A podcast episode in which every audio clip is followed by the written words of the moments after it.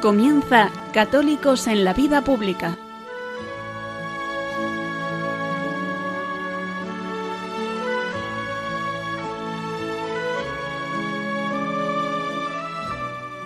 Un espacio dirigido en Radio María por Luis Zayas.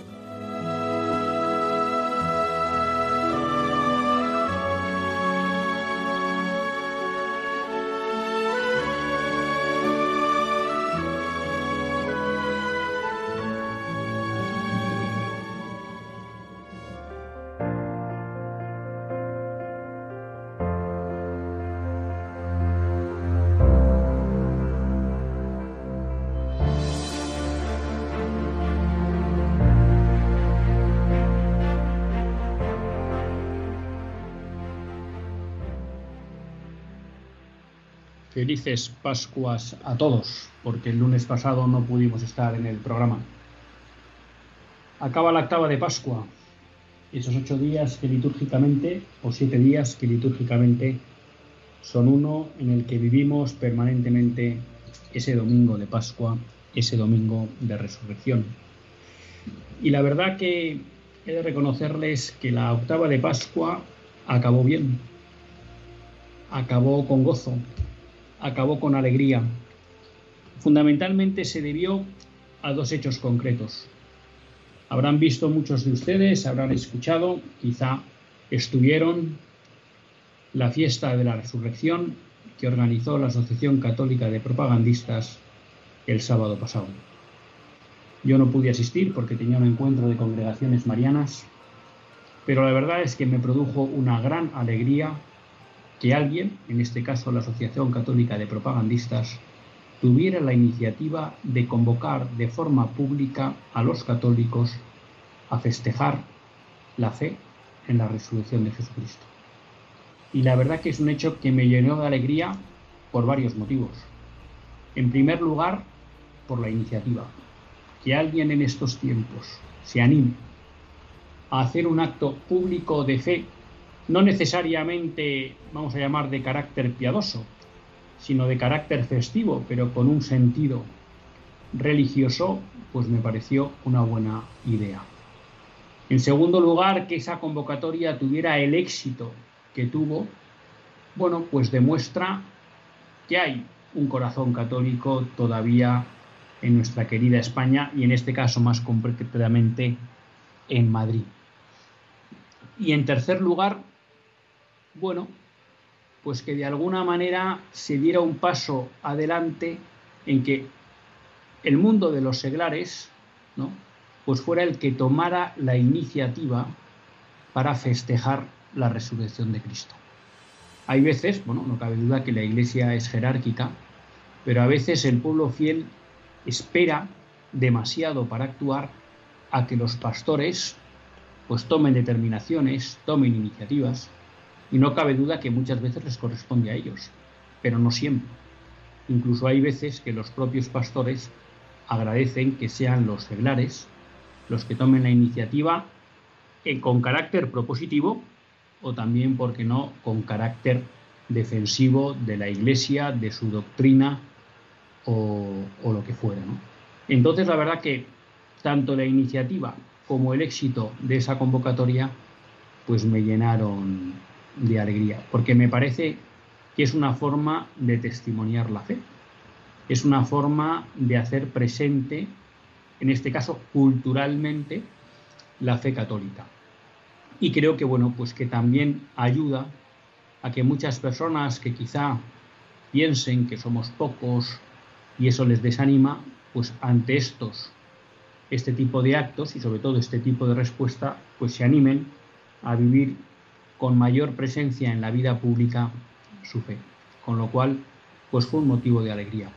Segundo motivo de alegría fue, bueno, en este encuentro de congregaciones que, en el que estuve, de congregaciones marianas, pues que en la comida, hablando con una persona, pues nos comentaba cómo en su empresa, que es una empresa tecnológica, que es una empresa pues que realmente, vamos a decir, eh, apuesta, ¿no? Apuesta por el nuevo orden mundial y por tanto podemos decir que es una empresa que está en, la, en las antípodas de lo que es el pensamiento público cristiano, la doctrina social de la Iglesia, bueno, pues esta persona había tomado la iniciativa de montar un grupo católico, ¿m? que no consistía más que en determinadas, bueno, que determinadas personas de esa empresa, pues que comparten la fe, se iban a empezar a reunir mensualmente y a partir de ahí, pues iban a empezar a realizar una serie de actividades. Y realmente, pues también me maravilló y me gustó mucho el testimonio de, de esa persona, porque muchas veces en el trabajo, pues nos cuesta dar el, el testimonio público de, de nuestra fe, y a veces, pues bueno, pues también damos un paso que puede ser el tener un crucifijo o una imagen de la Virgen en el, en el escritorio o en la mesa de trabajo, o en un momento dado eh, comentar alguna cuestión sobre, en alguna conversación, ¿no?, sobre la fe o lo demás, pero incluso a mí me parece que dar este paso adicional de constituir, pues, de, Eh, pues un grupo católico, un grupo que periódicamente se va a reunir y que por tanto, bueno, pues va a poder ser visible e identificado para el conjunto de la organización, ya digo, una organización que no se caracteriza por su aprecio a los principios cristianos, pues me parece también una buenísima iniciativa y de alguna manera pues me ponía de relieve lo mismo que me mostraba la iniciativa de la Asociación Católica de Propagandistas, ¿no? Esta quizás es una iniciativa de carácter público, es una institución con mucha solera, con mucha tradición, conocida, pero que junto a esos actos, vamos a llamar, públicos y que todo el mundo puede conocer y que empujan instituciones, vamos a llamar, potentes, pues también podemos ver cómo, eh, de manera quizá más callada, sin tanta repercusión, pero no por eso con menor eficacia, hay personas que desde sus ámbitos, en este caso el ámbito laboral, pero seguro que en el ámbito social, en el ámbito de las familias, en el ámbito eh, religioso, pues van tomando iniciativas que ayudan a que la fe pues deje de ser algo privado, que eso es algo que le gusta a la modernidad, ¿no? La modernidad nos vende esa mentira de que la fe es algo que tenemos que vivir en nuestra casa. Entonces, todo este tipo de iniciativas también, como esta persona, que hacen que la fe, la vivencia de la fe, sea visible en la empresa, bueno, pues uno ve que hay lo que suele llamar eh, José Javier Esparza, pequeños covadongas, ¿no?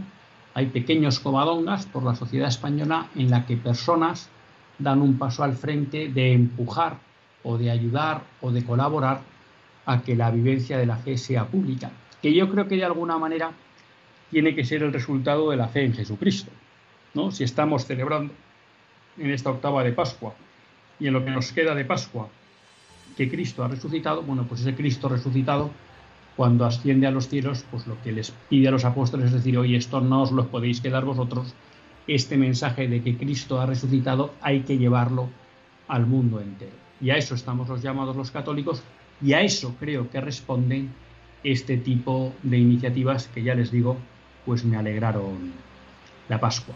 Por otro lado, bueno, pues también un momento de recuerdo para muchos católicos en el mundo que, por dar testimonio público de su fe, durante de estas fechas de Semana Santa, pues han encontrado la muerte, ¿no? Recientemente se publicaba que en Nigeria, ya sabe que Nigeria, que es un país con bastante población católica, pero con una creciente población musulmana y sobre todo con varias guerrillas, entre ellas Boko Haram, musulmanas, islamistas, muy agresivas. Bueno, el caso es que se eh, daba una noticia en la que alrededor de cien personas habían encontrado la muerte durante esta Semana Santa en las celebraciones litúrgicas a raíz de ataques que se habían producido por parte de guerrillas.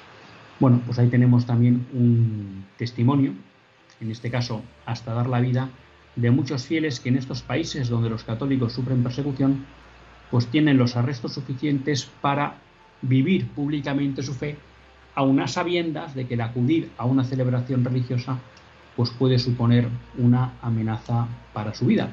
Pero bueno, pues son este ejemplo de mártires que nos muestran que la fe, que la vida de la fe está por encima de la vida terrena.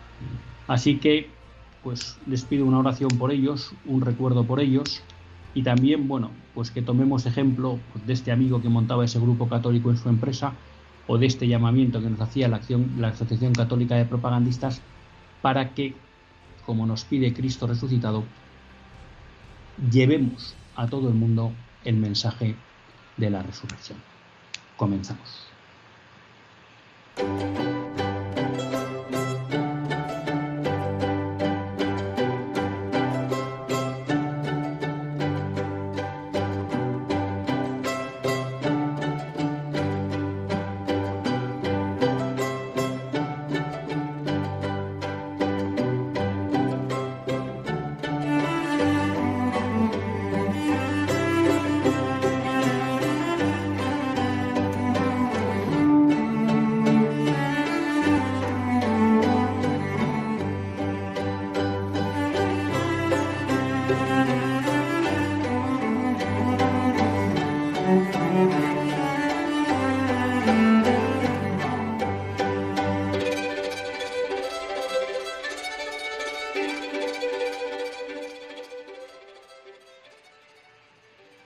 Buenas tardes, queridos amigos de Radio María.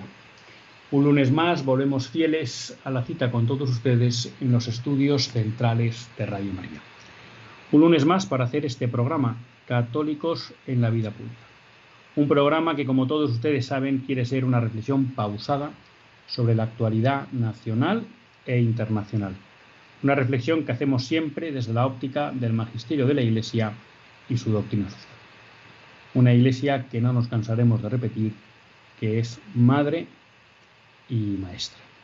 Y un lunes más tiene la suerte de compartir esta hora de radio Luis Zayas, que es quien les habla y bueno, pues a quien la Virgen le ha concedido la gracia de poder dirigir este, este programa. Un programa que, como digo, eh, comenzábamos un poco, bueno, pues alegrándonos, ¿no? O al menos comentando con todos ustedes la alegría que nos había producido eh, bueno, por dos hechos concretos que tenían un elemento en común, y era que unos seglares tomaban la iniciativa de diversas formas para hacer presente ante la sociedad o en la empresa, ¿no?, ante aquellas personas con las que interactúan en su día a día, eh, pues el mensaje de, de Jesucristo, unos con un concierto para celebrar la resurrección, otros pues con la constitución de un grupo católico dentro de una empresa con el objeto, bueno, pues de reunirse periódicamente y realizar actividades de carácter, de carácter cristiano.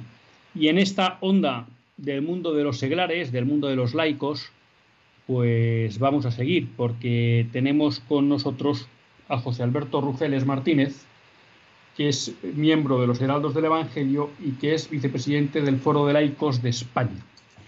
¿Y por qué vamos a hablar con José Alberto? Buenas tardes, José Alberto, y muchas gracias por estar con nosotros. Querido Luis, buenas tardes. Una alegría estar siempre en los micrófonos de Radio María, tan querida, pero sobre todo después estar contigo, después de haber superado, ya hace meses, pero haber superado un susto de, de salud que a todos tus amigos nos preocupó y que hoy vemos con alegría cómo la Virgen te sacó adelante y estás al pie del cañón. Pues sí, muchas, muchas gracias. Efectivamente, la Virgen ahí jugó un papel importante. Queríamos hablar con José Alberto Rugeles, que, como les digo, es vicepresidente del Foro de Laicos, de dos cuestiones. Una primera, de un comunicado que realizaron en relación con unas burlas que se virtieron sobre la Santísima Virgen María en un programa de eh, T V tres. Y en segundo lugar, porque esta semana, este fin de semana, se ha celebrado la trigésimo, la trigésimo asamblea anual de, del Foro de Laicos, y bueno, pues también un poco para que nos comentara un poco qué había sucedido en esa asamblea. Comenzando con, con lo primero, don José Alberto, ¿por qué eh, se animó el Foro de Laicos o la Comisión Permanente a lanzar una nota ante este, estas burlas, ¿no? Estas, estos ataques a la Virgen María? Una de las, una de las finalidades del Foro de Laicos es que agrupa más de cuarenta y dos entidades, perdón, asociaciones y movimientos a nivel nacional de toda España, de laicos, es justamente hacer presencia pública al laicado. Y ya desde la época en que era presidenta del Foro, doña Camino Cañón, y después en la presidencia de Loli García Pi, hemos mantenido una idea de hacernos presentes en la sociedad a través de algún comunicado cuando ciertas circunstancias así lo exijan, o también sobre algún tema en particular que exija una mayor reflexión. Ahora bien, eh, todos los movimientos y asociaciones del foro, de una u otra manera, de una u otra acentuación, tenemos una marca mariana. Algunos más, algunos menos, pero evidentemente todos somos hijos de la Virgen y por lo tanto lo que a ella se refiera en materia de un insulto y un agravio, pues nos alcanza a cada uno de nosotros individualmente, porque lo que se hace contra la madre se hace contra los hijos. Entonces se propuso en el seno de la Comisión Permanente y de urgencia el propio lunes de Pascua que hiciésemos sentir nuestra voz de protesta, sobre todo con vistas a la gloria de Dios, ¿sí?, que exige una reparación cuando se hace una afrenta y de qué modo, como la que se hizo en este programa de televisión. Entonces, de ahí que nuestra posición no era ni atacar a una determinada región de España, ni mucho menos, ni hacerlo desde un punto de vista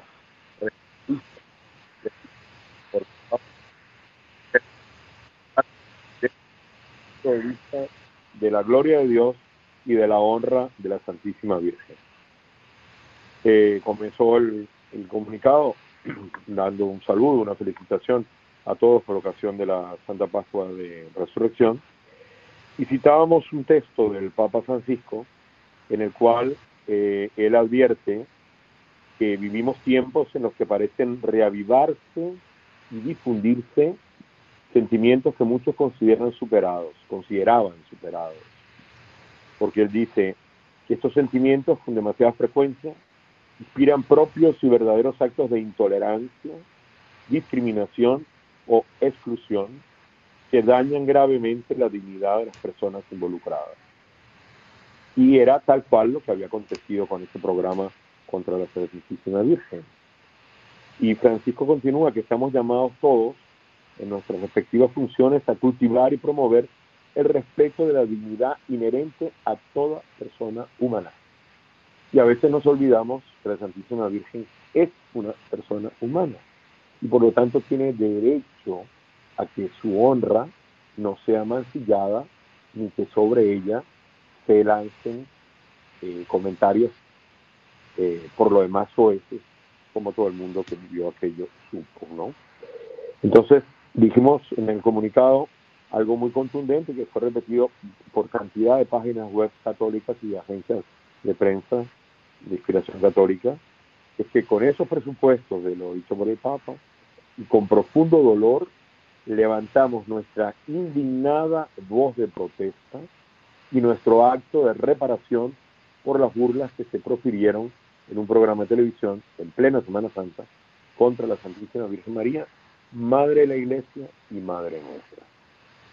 No es así, decíamos, que se constituye una sociedad abierta y plural. No. Y concluíamos diciendo, si nos callásemos, las piedras del camino se levantarían.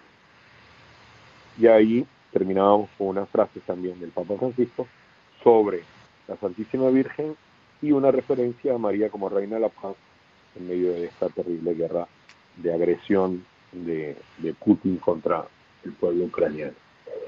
Entonces, eh, alguien podría decir, no, pero no le hacen ustedes propaganda a ese programa habiendo hecho ese comunicado.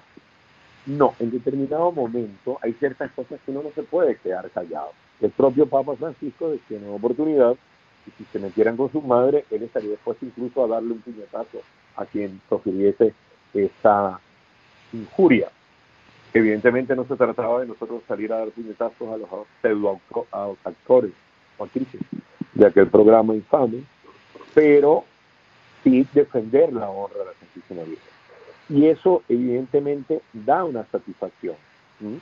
No es una cuestión de orgullo, no es una cuestión de quedar por encima de otros, no. Se trata de hacer un acto de reparación y, por supuesto, un acto de protesta en una sociedad democrática como la que vivimos, en, en una monarquía parlamentaria, donde tenemos todo el derecho de ser respetados por los otros, y también los católicos. Ahora, uno de los itinerarios del Congreso de Laicos de hace tres años atrás, inmediatamente antes de la pandemia, fue justamente la presencia de los católicos en la vida pública. Y de ahí que nos parecía, y fue unánime la Comisión Permanente, en decidir la publicación de este comunicado, que después hemos recibido, que sí, con agrado, la felicitación de muchos católicos, tanto seglares como, eh, como sacerdotes y obispos incluso, porque es necesario que también los católicos digamos algo, ¿no?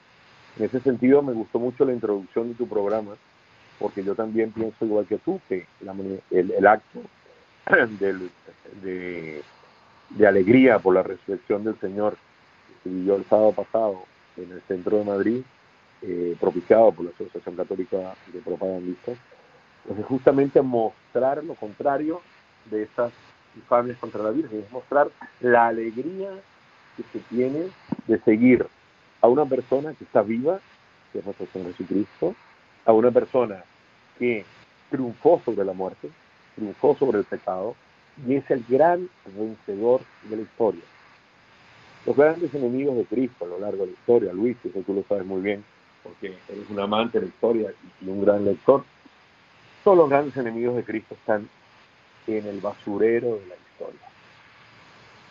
Y el que ha ido siempre triunfando ha sido nuestro Señor, a través de la bondad, a través de la misericordia, también a través de la justicia, pero sobre todo porque es el, el dueño de la vida y de la muerte. Les gusta a alguno o no les guste, lo crean o no lo crean, es el Señor de la historia. Entonces, en ese sentido, fue la, la razón que nos movió desde la Comisión Permanente del Foro Laico de España a hacer ese comunicado. Ah, te he hecho una respuesta larga, pero creo que abarca lo que tú querías. Sí, don José Alberto. Ah, que pensábamos que se había cortado. No, antes un segundo, voy a recordar a nuestros oyentes que si quieren intervenir en el programa pueden escribir al WhatsApp del directo, que es seis seis ocho, cinco nueve cuatro tres ocho tres. seis seis ocho, cinco nueve cuatro tres ocho tres.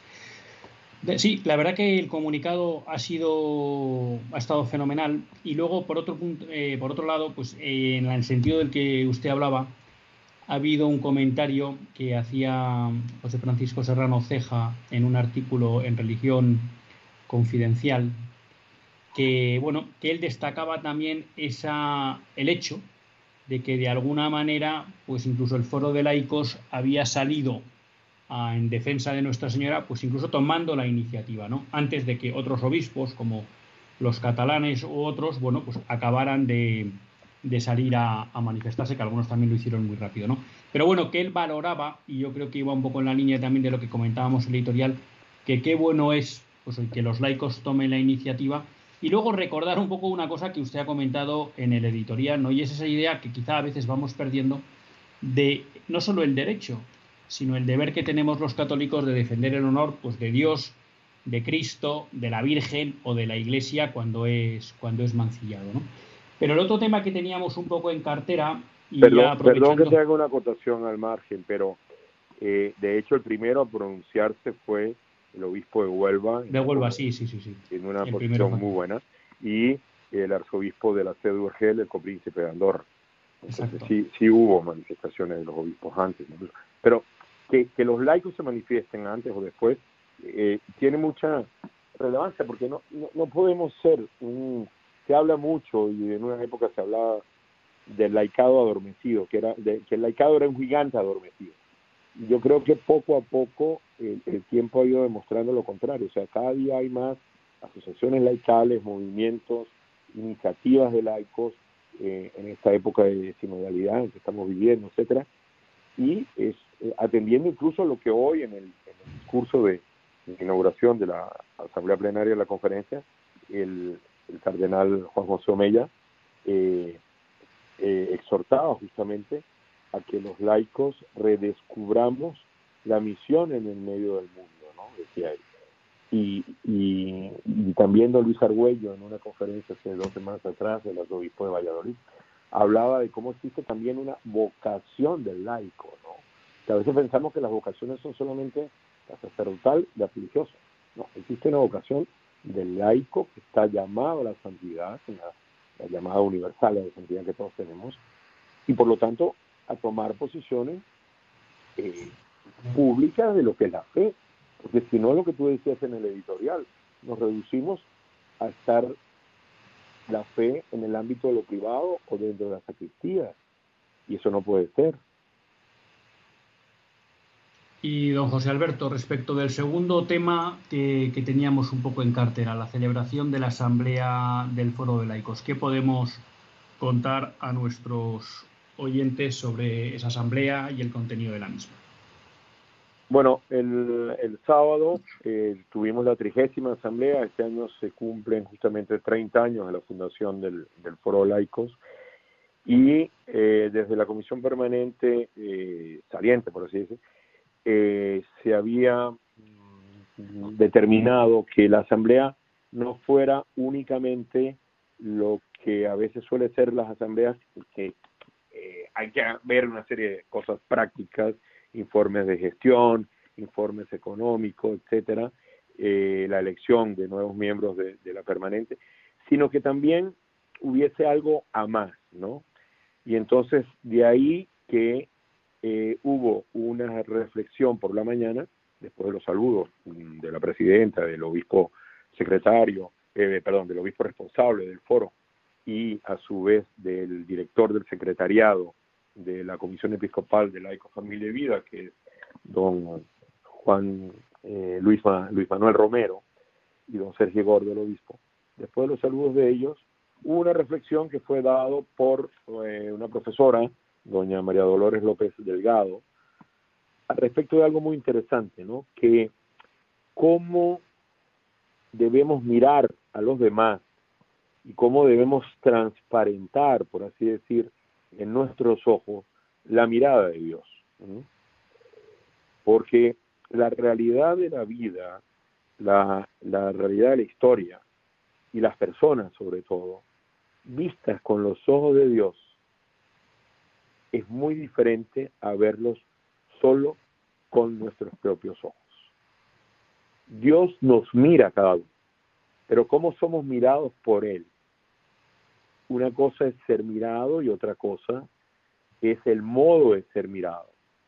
Entonces, el reflexionar sobre esa mirada de Dios, que es una mirada clemente, que es una mirada misericordiosa, que es una mirada compasiva, que es una mirada además eterna, que es compasible también, evidentemente justa también, pero nos lleva a enfocar la vida y a enfocar el convivio humano y el propio relacionamiento entre asociaciones de una manera completamente diferente.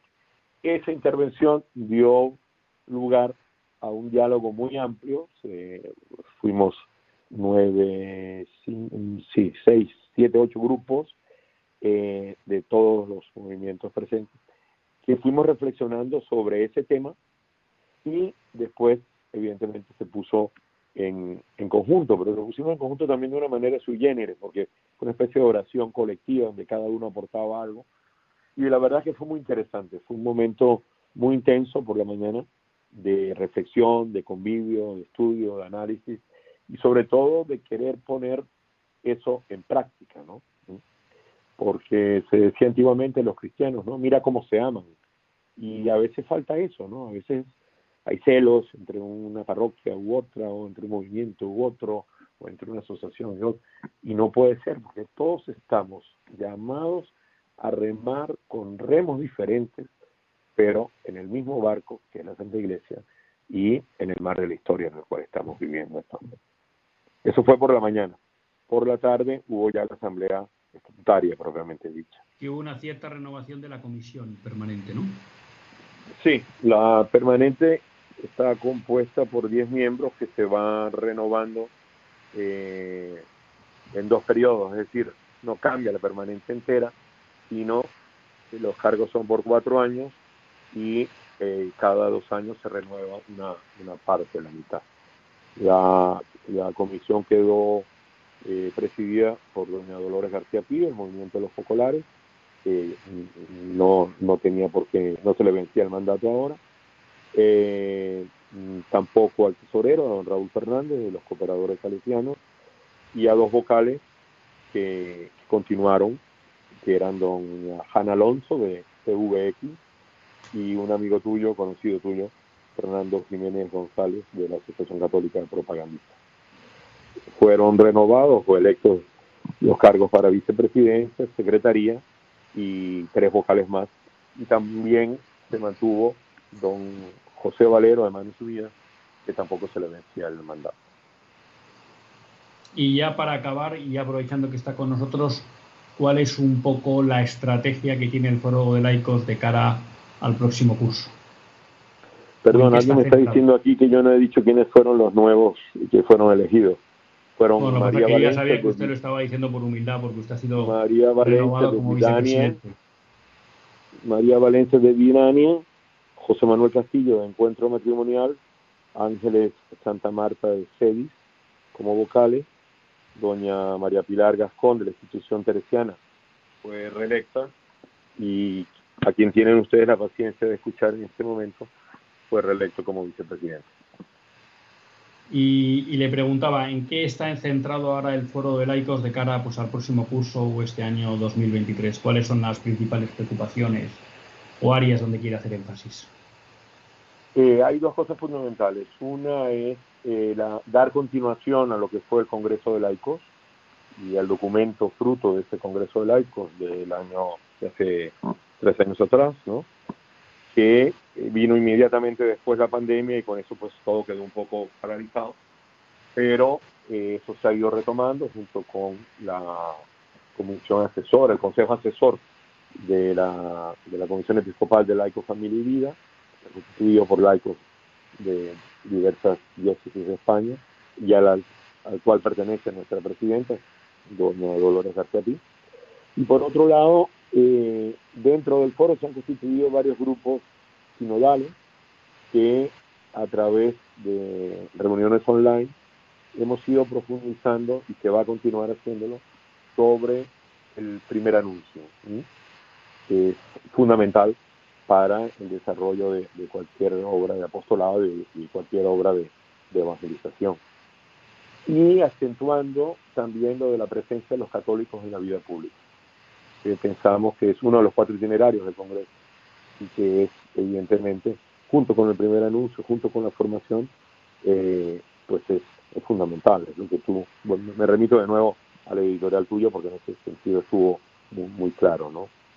Ahora, yo quería hacer una referencia, si me permites, al margen, eh, que me pareció muy interesante esta mañana en, la, en las palabras de salud del señor Nuncio, a, de Monseñor Eh, Bernardito Ausa, ah, sobre la, religio- la religio- religiosidad y la piedad popular, ¿no? Él, refiriéndose a las procesiones de Semana Santa y a todo el espíritu que vive en la Semana Santa española, él dijo que constituye un patrimonio vivo de la fe, y llegó a decir una cosa interesantísima: una teología popular que nos lleva a todos, también a los indiferentes, a una realidad que simultáneamente nos supera y llena nuestros corazones. Y creo que eso es muy importante, porque eso también es presencia de los católicos en la vida pública. Alguien dirá, no, son solo tradiciones eh, culturales y tal. No, es un fundamento profundamente religioso.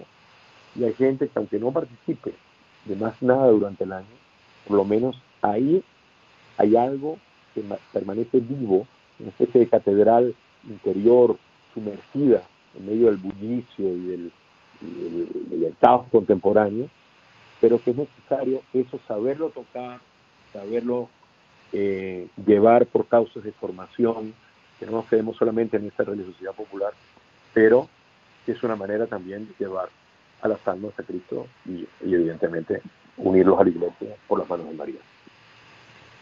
Pues don José Alberto, muchas gracias por haber estado con nosotros. Enhorabuena por el comunicado que lanzaron, y también pues muchas gracias por toda la labor que se viene haciendo desde el Foro de Laicos. Muchas Yo gracias. Te agradezco a ti, tu programa, tu militancia católica de siempre, y sobre todo agradezco mucho a la Virgen la gracia que constituye el X I Radio María. Eh, yo me acuerdo de haber ido hace veinte años a, al, al, al sótano de, de la parroquia de Santa María de la Dehesa con don Ángel Cordero, Cordero, que en paz descanse, los, los primorios, los inicios de Radio María. Por lo tanto, siempre a ella estamos vinculados, no solamente como foro individualmente, sino también los Heraldos del Evangelio, como no. Un abrazo, Luis. Pues un fuerte abrazo. Hacemos una breve pausa y continuamos con todos ustedes.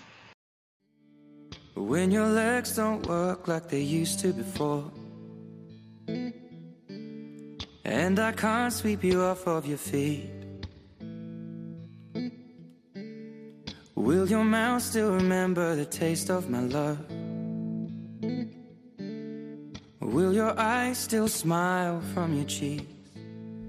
Darling, I will be loving you till we're seventy.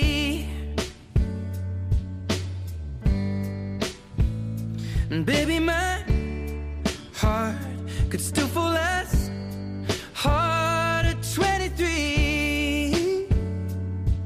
And I'm thinking about how people fall in love in mysterious ways. Maybe just the touch of a hand. Well, me, I fall.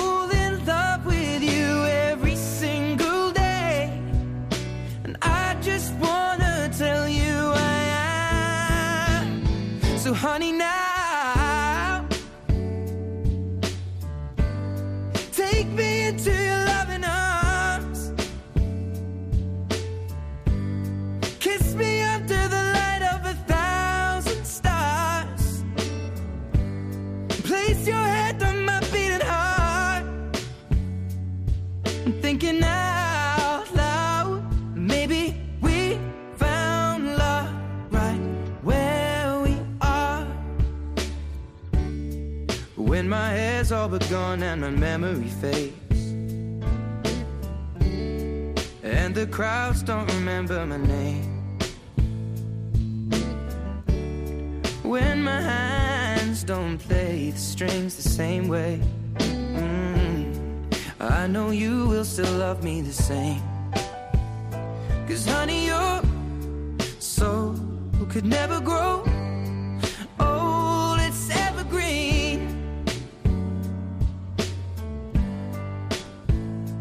Baby, your smile's forever in my mind and memory.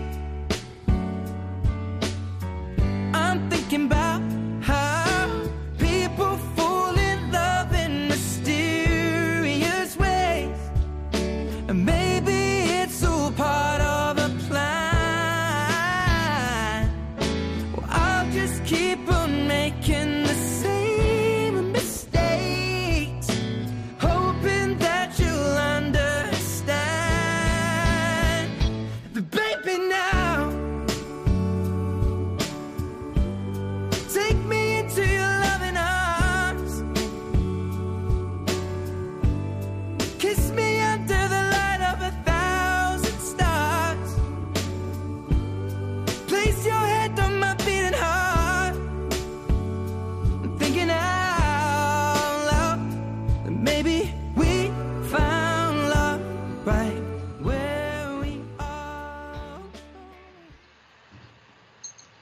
Pues cuando son las nueve, casi menos veinte minutos en la península, ocho menos veinte minutos en las Islas Canarias, continuamos en Católicos en la Vida Pública y lo hacen en compañía de Luis Zayas. Hemos tenido con nosotros a José Alberto Rugeles, que además de ser miembro de los Heraldos del Evangelio, pues es vicepresidente del Foro de Laicos de España, y lo hemos tenido sobre todo con motivo de esa nota que habían lanzado ante los ofensas a nuestra Madre y Señora la Virgen María.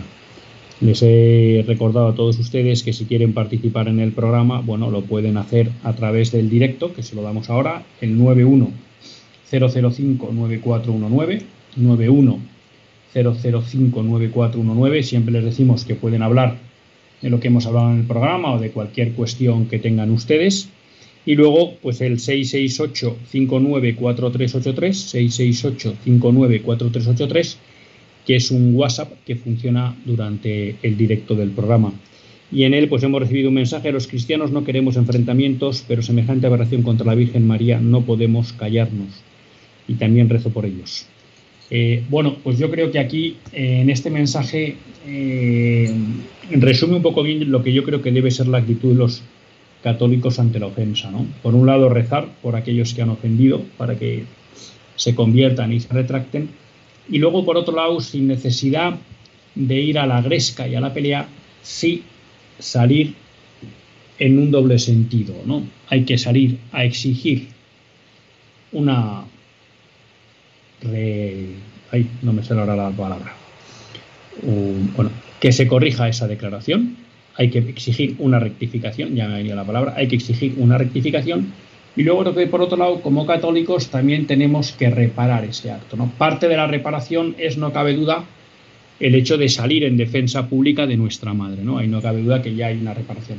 Pero luego, bueno, pues está también el hecho de ofrecer algo, pues bien sea oraciones, bien sea algún acto piadoso, bien sea algún sacrificio a nuestra madre para reparar ese daño que le han, que le han hecho, que creo que es una cosa pues que a veces con un, vamos a llamar, pacifismo malentendido o quietismo malentendido de los católicos, se nos olvida, ¿no?, que tenemos no solo el derecho, sino el deber, el deber de defender los, el honor, ¿no?, de la Virgen, de Jesucristo, de Dios, de la Iglesia, y muchas veces también de la propia jerarquía. Ahora estamos viendo, y vamos con Martín de Valladolid, unos ataques brutales eh, a San Juan Pablo segundo, tanto en Polonia como en Italia. Estamos viendo cómo se lleva mucho tiempo intentando eh, mezclar a Benedicto dieciséis, que en paz descanse, con cuestiones de abusos sexuales, que por más que cada vez decaen esas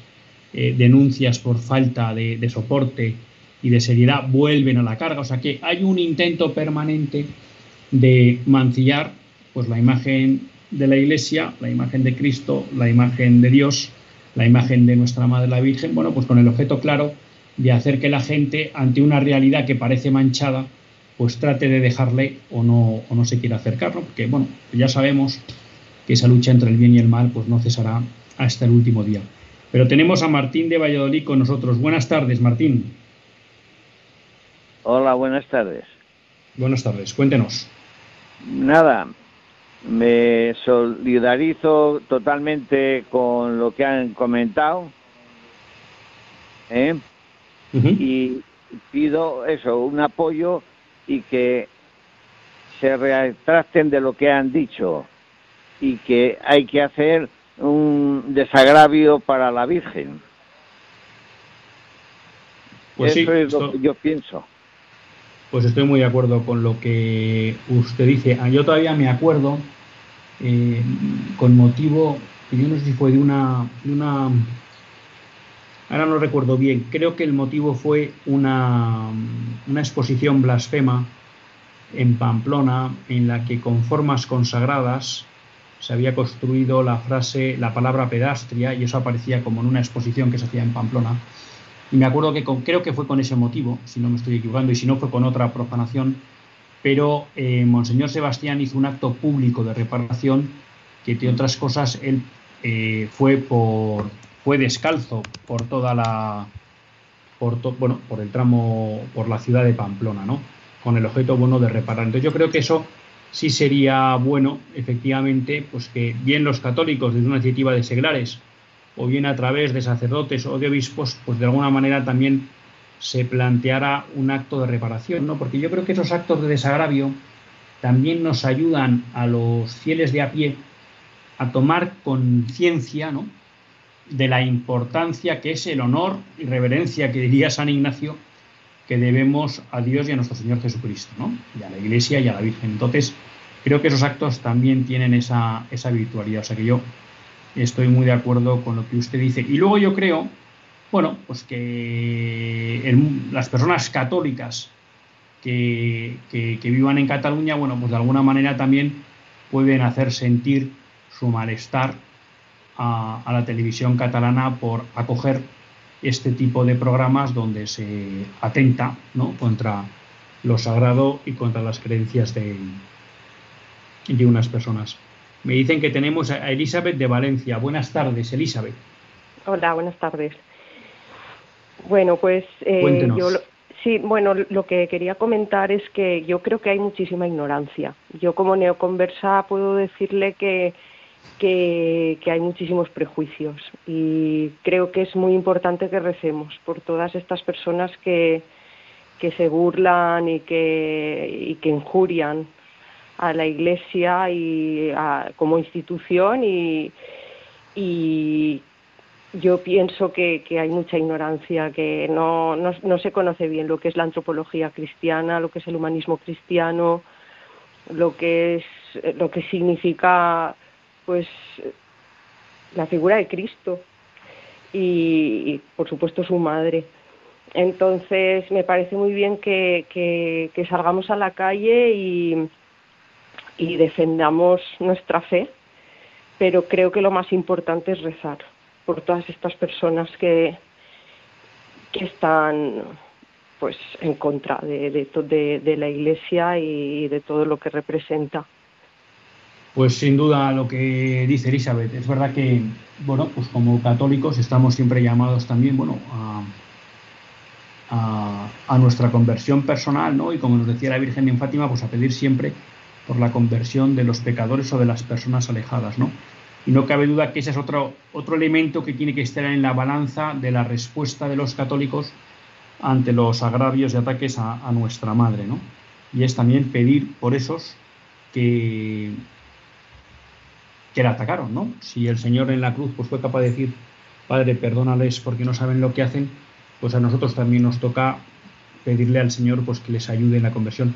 Y luego, además, yo creo que en, en la línea de lo que usted decía de los prejuicios, y ahora vamos con Antonio de Córdoba, eh, y la ignorancia, yo creo que ahí hay dos cosas que son importantes, ¿no? Por un lado, que en eso que hablábamos a lo largo del programa de intentar tener esa presencia pública, ¿no?, todos, cada uno en su ámbito, respecto de la fe, porque muchas veces ayuda a que personas alejadas, que no conocen la vida de la Iglesia, o que, pues, una sociedad como la nuestra, han podido recibir muchos prejuicios, en el contacto directo con personas que viven la fe, que se les abren, que están cerca de ellos y que entienden sus problemas, pues muchas veces también en ese contacto personal les ayuda a eliminar prejuicios, a desmitificar cosas, y por tanto a ver la Iglesia de otra manera, ¿no? Y yo creo que ahí también tenemos una labor importante.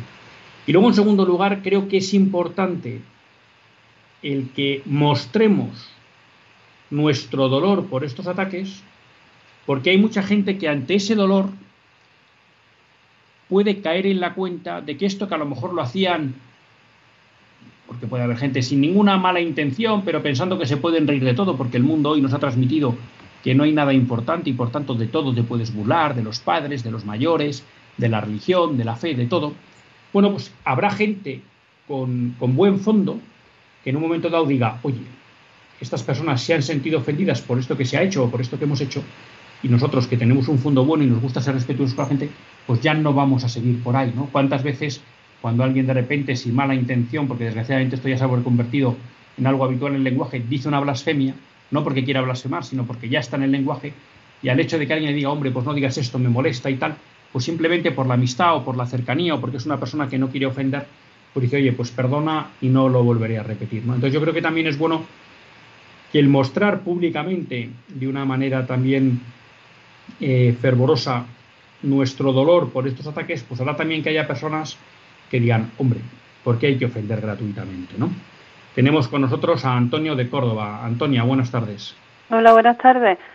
Pues nada, yo quería decir que, mmm, como esto de Cataluña, pues que no pensemos que todo el mundo allí piensa así, ¿no? Porque es que yo tengo una hija viviendo en Cataluña y quería decir una noticia mmm, buena de que mmm, este año allí en el pueblo este donde mi hija está, pues han sacado después de cincuenta años una procesión de, de la Virgen de la Piedad, una piedad chiquita y eso, pero Entonces, y ha ido bastante gente, vamos, y que yo creo que si esto se empieza a hacer, yo creo que allí la gente está deseando. Pues muchas gracias, Antonia. Hombre, yo creo que lo que comenta usted viene mucho a cuento, porque a veces es verdad que los alborotadores son pocos pero muy ruidosos, ¿no? Y pueden hacer que en un momento dado tratemos de calificar o identificar a toda una sociedad con el comportamiento de cuatro alborotadores ruidosos, ¿no? Y es verdad, yo creo que, que en Cataluña pues habrá muchas personas que quizá no son practicantes, pero que efectivamente eh, pues no tengan esa hostilidad ni, ni interés en atacar a la fe católica. O sea que efectivamente pues tampoco tenemos que caer en la trampa de pensar que todos son como, como estas personas que faltan el respeto a nuestra Madre la Virgen. Y luego, por otro lado, me parece muy interesante lo que ha comentado, porque creo que entronca también con el comentario que nos hacía José Alberto Rugeles, de este obispo que había citado la piedad popular. Ya saben todos ustedes, y, y si no lo repito, pues si acaso alguno se ha despistado, ya saben que los de Bilbao lo decimos siempre, que yo soy de Bilbao. Y una de las cosas que ha pasado en las tierras vascongadas durante los años setenta, ochenta, noventa, ¿no?, es que se despreció mucho la piedad popular. Es verdad que en el caso concreto de la Semana Santa, pues se lleva unos años, ya bastantes años, en que se le está dando más énfasis, ¿no? Y las procesiones pues cada vez están tomando más importancia, y es un camino de recuperación de la piedad popular, ¿no? Y yo creo que algo muy parecido, sin conocerlo tan de primera mano, ha pasado en, en Cataluña, ¿no? El progresismo eclesial, pues en, en estas dos regiones, casualmente las más nacionalistas de España, o no casualmente, pues eh, produjo un rechazo a la piedad popular, ¿no? Y en el fondo nos hemos dado cuenta con el tiempo, algunos ya se dieron cuenta antes, gracias a Dios, porque siempre hay gente con más cabeza, que la piedad popular siempre ha sabido de enganche de muchas personas a la fe católica. Y por tanto, pues la noticia que usted cuenta, que después, después de cincuenta años en un pueblo en Cataluña, una región de las más secularizadas hoy en día de España, pues vuelva a aparecer, ¿no?, lo que es un componente importantísimo de la piedad popular, como son las procesiones en Semana Santa, y en este caso, pues sacando a la Virgen, pues la verdad que es una muy buena noticia. Y nos da idea también de que se pueden hacer cosas, ¿no?, que nos tenemos que quitar los complejos. Hemos tenido pues algo que quizá hace, pues qué digo yo, siete meses ni se nos ocurría, y es que en el centro de Madrid, en las Cibeles, haya un concierto celebrando la resurrección de Jesucristo. Pues ojalá el año que viene, por estas fechas, lo que estemos diciendo no es que no hubo uno, sino que prácticamente en todas las capitales de provincia de España pues alguien movió el que hubiera una celebración del tipo que sea, ¿no?, pero para celebrar la resurrección de, de Jesucristo. Y ojalá, pues esto que nos ha contado Antonia, de que en un pueblo después de cincuenta años han recuperado su procesión de Semana Santa, pues se vaya convirtiendo también en un elemento que vaya dando esperanza a esta España que, como nos recordaban en, en el... En el en el concierto, bueno, en el festival del sábado pasado, pues es tierra de María, ¿no?, como la llamó San Juan Pablo segundo, y además, pues como también nos decían, la Virgen nos da esperanza porque ya dijo, por fin mi inmaculado corazón vencerá. Bueno, pues con estas buenas noticias nos despedimos por hoy. Muchas gracias a Martín, a Elizabeth, a Antonia por haber participado en directo en el programa. Le agradecemos de nuevo a José Alberto Rugeles, vicepresidente del Foro de Laicos, por haber estado, la persona que nos han enviado los mensajes de WhatsApp, y nos despedimos hasta el próximo lunes, si Dios quiere. Que Dios les bendiga.